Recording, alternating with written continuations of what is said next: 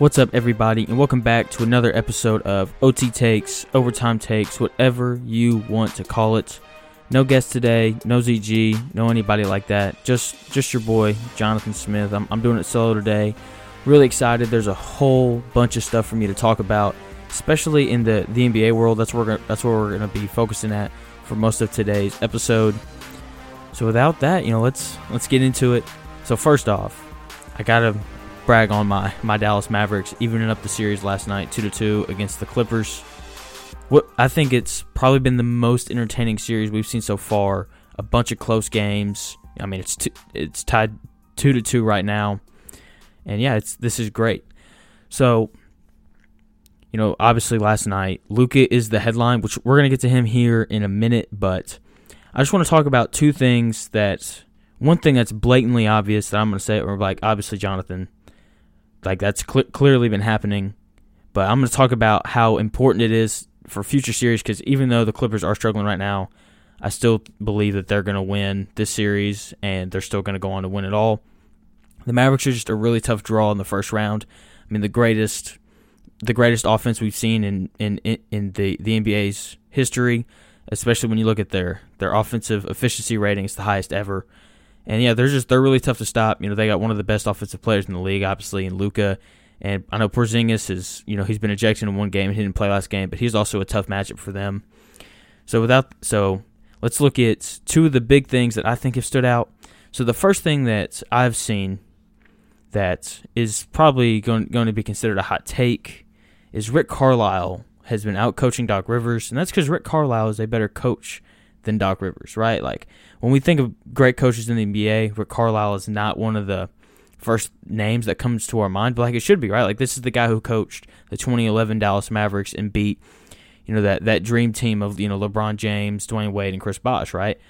Great defensive coach. Obviously, he's a great offensive coach. I mean, just look what he's done with this Mavericks offense, right? Like like I've already said, I think twice already, best offense in best offense in, in the league's history.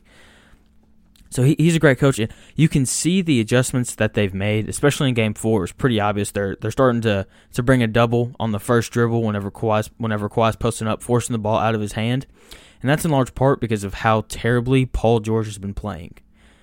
Right. So this is the obvious thing that I was talking about before. Right. Like Paul George, I think. I mean, he's been bad. You know, there's no other way to really put it. And so look, I don't think it really matters for the series just because Dallas isn't as good as some of these other teams, like the Lakers, who the Clippers are going to see more than likely in the the Western Conference Finals. And so, like, wh- why is this important, Jonathan? Like, why does Paul George playing bad in this series matter so much for the for their future series, right? So when you play teams that have two stars, right, you, you're not you're not going to stop both.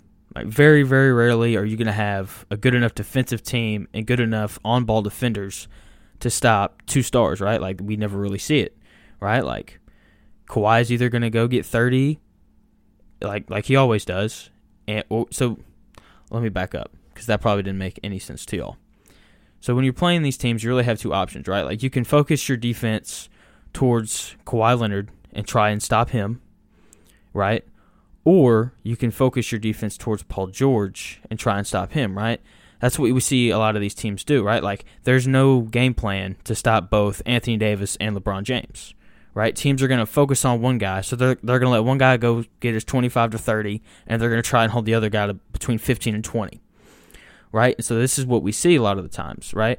And I just think that it's blatantly obvious that Paul George is the guy that you have to try and stop if you're playing against the Clippers right? Like Paul George is playing bad, and they've dropped two games to a Dallas team that's nowhere near as good as they are, right? So I just think that it's made game planning for the future teams that they play a lot easier, right? Plus, Paul George is definitely the easier player of the two to stop, right? So I just think that this is the clear and obvious choice to go with whenever you play against the Clippers in terms of scheming against them to try and stop them, right? So enough of the Clippers. I'm I'm ready to talk about Dallas and how great they were last night.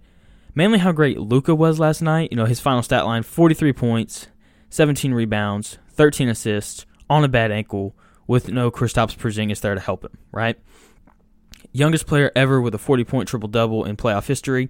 The only other two players to ever have 40 point triple doubles in the playoffs are the great Magic Johnson and the great LeBron James.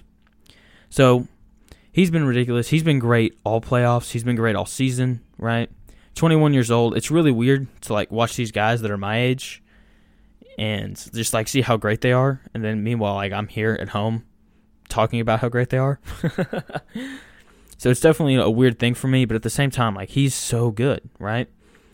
And so Luka is a top 5 player in the league. I think that most people would agree with that statement, right? I think that last night, you know, he, he definitely proved it. You know, he hit the big shot at the end. You know, he was answering. He was really going back and forth with Kawhi there down the stretch, matching big bucket for big bucket, hitting big threes, just ma- making the right basketball play as well, right? Like, you know, he wasn't Kobe, who's, you know, going to go get, you know, 50 or 60 in, in a game like that you know, he still had his, his 13 assists and he still did a really good job of involving his teammates, which I think is a big part of their offense and why their offense has been great all year. So he's he's definitely, you know, a top five player in the league. And, you know, as I was, you know, thinking about him being a top five player, I'm just I just think about how often like we use that phrase, right? Like like such and such is a top five player, right? We say it all the time about so many different players, right? Like anytime you know LeBron is brought up, obviously like they say he's he's the best player, right? Kawhi Leonard's brought up. Some people are like, no, he's the best player, right? And then people are like, oh, James Harden, you know, he's the best one-on-one player in history. Therefore, like he's got to be, you know, a top five player in, in in the league right now, right? Whenever we talk about the Lakers, you know, we say you know LeBron James and Anthony Davis, they've got two of the top five players in the league. You know, and then, and then we talk about Giannis, right? I'm like, oh yeah, that's that's a top five player. I've just named like six or seven guys that we've all said are top five but obviously, there's only five spots, right? So I just want to make it pretty clear for, for people that who these who these top five guys in the NBA are when you look at their whole game. So without further ado, here's my top five players in the NBA right now. You ready? So number one, I think it's pretty obvious if you've been watching the playoffs. It's Kawhi Leonard. The best, you know, if, if I need one bucket, calling Kawhi Leonard. I need one stop, calling Kawhi Leonard. You know, he's just the best two way player in the league. And offensively, he's just so good. You know, his mid range is unbelievable. You leave him open, he, he can hit he can hit the three. Obviously, and he's a great defender, and obviously he can finish around the bucket with just about anybody in the league. Number two is LeBron James. You know, he's still, you know, one of the you know the top three player of all time. You know, he's definitely one of the best players to ever play our game. Um, doesn't have it defensively like he used to. Like he can still turn it on for short stretches or for one possession here and there, like like we saw him do in the bubble when he was guarding Kawhi Leonard. And so he's he comes in at two for me. Number three is a guy that we haven't talked about all year because he's been hurt, but it's, it's Kevin Durant. Like he's he's you know in my opinion, I think he's the greatest offensive player to ever play basketball. Six foot ten, can handle it, can shoot it, can finish around the bucket.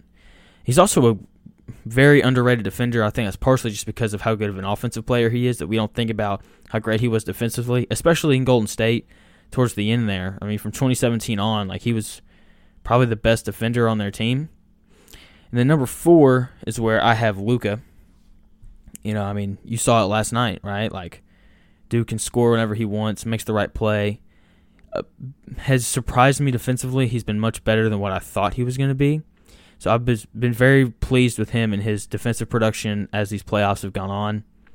And then coming in at number five, I'm going to get some heat for having him this low. Giannis Antetokounmpo, right? And I already know I'm to get questions like, Jonathan, why is he not higher? Here's why. It's a shooter's league and he can't shoot. Okay, like he's a great defender, to win Defensive Player of the Year. Obviously, he's a great offensive player. Uh, he averaged 30 points a game this year and obviously he, he can rebound, but he's just not. He can't shoot, you know. And I just think that it's hard to be better than any of these other, you know, four guys who, you know, I mean, LeBron's not a great shooter, but if I leave him open, he's gonna, probably going to knock it down, you know. Whereas teams, when they play Giannis, they're like, we're going to leave you open, and you're not going to knock it down, right? So that's why he's lower on my list. Um, and then like this is, yeah, th- these are your five best players in the league. I don't really think you can argue it. You know, I mean, you want to talk about James Harden. I mean, he's Luka, but he's not as good of a defender, and he also doesn't get his teammates involved as much as Luka does. Um, talk about Anthony Davis. I think it's a it's a guard dominant league, so it's really hard for me to put a guy like that in my in my top five, even though you know he's he is a great player. So yeah, so with that, we're gonna move on to some of the other series around the NBA, mainly the two that ended. You know, the Raptors swept swept the Nets. I don't think anybody's really surprised by that. The big you know alarming thing there is Kyle Lowry sprained his ankle in the first quarter of that game. But you know, with three days off, you know we saw how quickly you know um, Luka was able to bounce back, and his injury or the way he tweaked his ankle looks way worse than than, than Lowry's. So look, with with three days to recover, Kyle Lowry's going to be fine. He should be ready for Game One against the Celtics. And speaking of the Celtics, they swept they swept the 76ers, which was really surprising. I figured you know the 76ers would get like one or two off of them, just you know Embiid going crazy and Tobias Harris playing well, but you know that obviously didn't happen. And yeah, so now you know the Celtics are going to give the Raptors all they can handle. I think I've been thinking about this series, and I'm not gonna tie my my sail to, to a boat yet in terms of who I think is gonna win.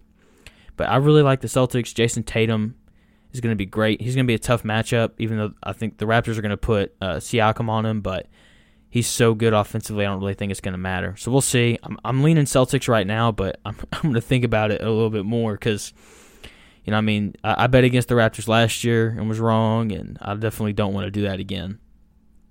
So now I think the big question after looking at the Celtics and the 76ers is where do the 76ers go from here, right? So they've got they've got three options, right? Trade Simmons, trade Embiid, or keep them both.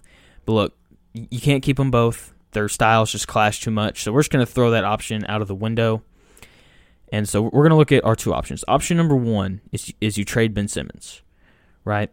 So I've got some some pros and cons here for for each scenario.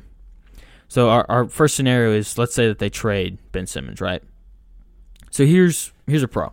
You keep the best big man in basketball, right? I think if not, you know, he's probably the second best behind Davis, right? Like both those guys are fantastic. I don't care who you have one or two, but uh, and Embiid, you know, you keep definitely the most dominant player in terms of the way that he can post up, he can step out, and and he he can knock down a jump shot, th- things of that nature, right? And another pro is you get rid of a guy in Ben Simmons who can't shoot, right? And like you need, you know, if Embiid's going to be the the focal point of your offense, then you have to have guys around him who can shoot. And you get rid of Ben Simmons, you get rid of a guy who can't shoot. So that that'd be a good thing, right? And as well, you know, when you trade Ben Simmons, you know, he's still young. He's got a lot of talent. He definitely, you know, jumps off the screen when you're watching TV. And you know, you're going to get a haul of players and picks for him, right? Guys to really surround and Embiid and really build a new identity that, you know, the 76ers I think really need because I don't think they really have much of an identity identity right now, right? So I think that you know, if you trade Ben Simmons, you know, you get a bunch of players and you really have an opportunity – to start fresh, right, with a guy in Embiid who's still pretty young, and you could build a really solid team around him. Here are the cons, though, right? Embiid has his injury history, right?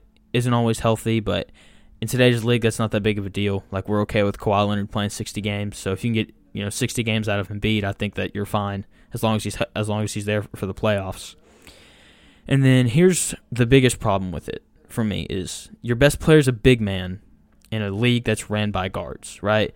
And I, I was talking to my dad about this, and his thing was he's all for trading Simmons because he's like, like there's more good guards in the league than there are good centers. And I was like, you're right, but there's only one six foot eleven point guard in the league, and that's Ben Simmons, right? So that that's the only con. Even though you know, Embiid does have some guard skills with his ability to shoot the ball, but I don't. I just having the ball in a guard's hands down the stretch. I think it's just it's easier to get it into their hands because they're bringing the ball at the floor. Whereas you know if let's say you know they trade Simmons and I don't know who their their backup point guard is. I forget his name, but you know they have some. They have let's say they have uh, Tobias Harris bring the ball at the floor, right? Because he's still got three years left on his contract. He's got to bring it up. Then he has to make a good entry pass to Embiid, and then Embiid has to catch the ball, and that that right there alone is going to take you know, you know, for him to bring the ball all the way up the floor, you know, it's going to take 10 seconds just to get the ball in in uh in Embiid's hands and for him to have a even an opportunity to make a play. Right? Whereas, you know, you have a guard who can bring the ball up the floor. You know, they're they're across the the time the timeline in about 6 seconds, right? And then you know now you've got 18 seconds on your shot clock for for your guard to make a play, right? Who can do multiple things quicker? He can, he can go to the bucket, he can shoot, or whatever, right? So that's the only that's the only real con I think of having you know of keeping Embiid is that you know your best player's a big man in in a guards league. So option number two is you trade Embiid, and if I'm the 76ers, I'm I'm trading Embiid, right? Like if you if we look at the best teams in the NBA, right? You got the Lakers, you got the Clippers, you got the Bucks, and you got the Celtics. I think those are probably your, your four best teams. No disrespect to the Raptors. What do all four of those teams have in common? All four of those teams' best player can handle the basketball, right? LeBron can handle the ball, Kawhi Leonard can handle the ball, Jayson Tatum can handle the ball, and Giannis can handle the ball, right? And none of those four teams, excluding the Lakers, have a dominant big man. And even like and right, like Anthony Davis is dominant, but not dominant in the sense that Embiid is, where it's it's back to the basket. I'm gonna grind on you all game, post up, hook shot, fall away. Like you know what I mean? Like it's just it's not the same type of big man, right? So I so that's that's kind of the big thing, right? Like all these teams, when you look at their layout, their best player can handle the basketball. Right, so here here are my pros and cons to, to trading Joel Embiid, right? So here's here's a pro. Ben Simmons could play just like Giannis, right? Like, and this is you know the best team in the East in the Bucks, right? Like Ben Simmons and Giannis, I think are really similar. They're both tall, long, and athletic. Both can defend really well. Both are. I think Ben Simmons is he's a better passer than Giannis is, right? So you know you you trade Embiid, you, you get your haul of picks because you're going to get a haul of players and picks because you're going to be like, hey, let me think of a bad team who would trade for him. you're gonna call the you're gonna call the the Cleveland Cavaliers, be like, hey, you know, we got you know the best the best big man in basketball. You want them? All, all we want are some some shooters, right? Some some three and D guys to to surround Ben Simmons with, and all of a sudden, you know, you, you have a blueprint that looks just like the Bucks, with a guy who's probably a better ball handler and a better passer, right? So I think that they could really kind of change their team to looking like Milwaukee, and I think that they'd have a lot of a lot of success with that because that's what Simmons is good at, right? He's good at getting to the bucket and finding finding guys who can shoot. So I, I think that that's the best thing. And then so here's here's the only con that I could really think of for this. It's that like their best player can't shoot, right? And that's kind of my thing with Giannis and the Bucks is like your best player can't shoot, right? So if you fall behind, you know you can't just be like be like Golden State and be like, hey Curry, go crazy right? I've been like, like you see what I'm saying? So that's kind of the only con is that. But then again, you know, you, you surround them with guys who can shoot, then you'll be fine. You know. So I definitely think that they should trade Embiid. They're going to fire Coach Brown, which I think is it's time. You know, he's more of a developmental guy. You know, we see this a lot. You know, where they bring in coaches to, to rebuild teams, and as soon as the team's rebuilt and they're ready to go win, they they they cut the guy loose and they go hire a winner like Phil Jackson right? So, so yeah, last basketball thing. Um, Donovan Mitchell and Jamal Murray can both play. You know, they both had 50 yesterday as the Jazz beats the Nuggets 129 to 127. So I mean, both those guys can really play. They're both young guy, young guards who can really score, and I'm really kind of looking forward to seeing where those guys' careers go. And yeah, I just I had to mention them because they both had 50, and it'd have been a crime if I didn't. So, last thing that I'm going to talk about before uh, in the podcast for today.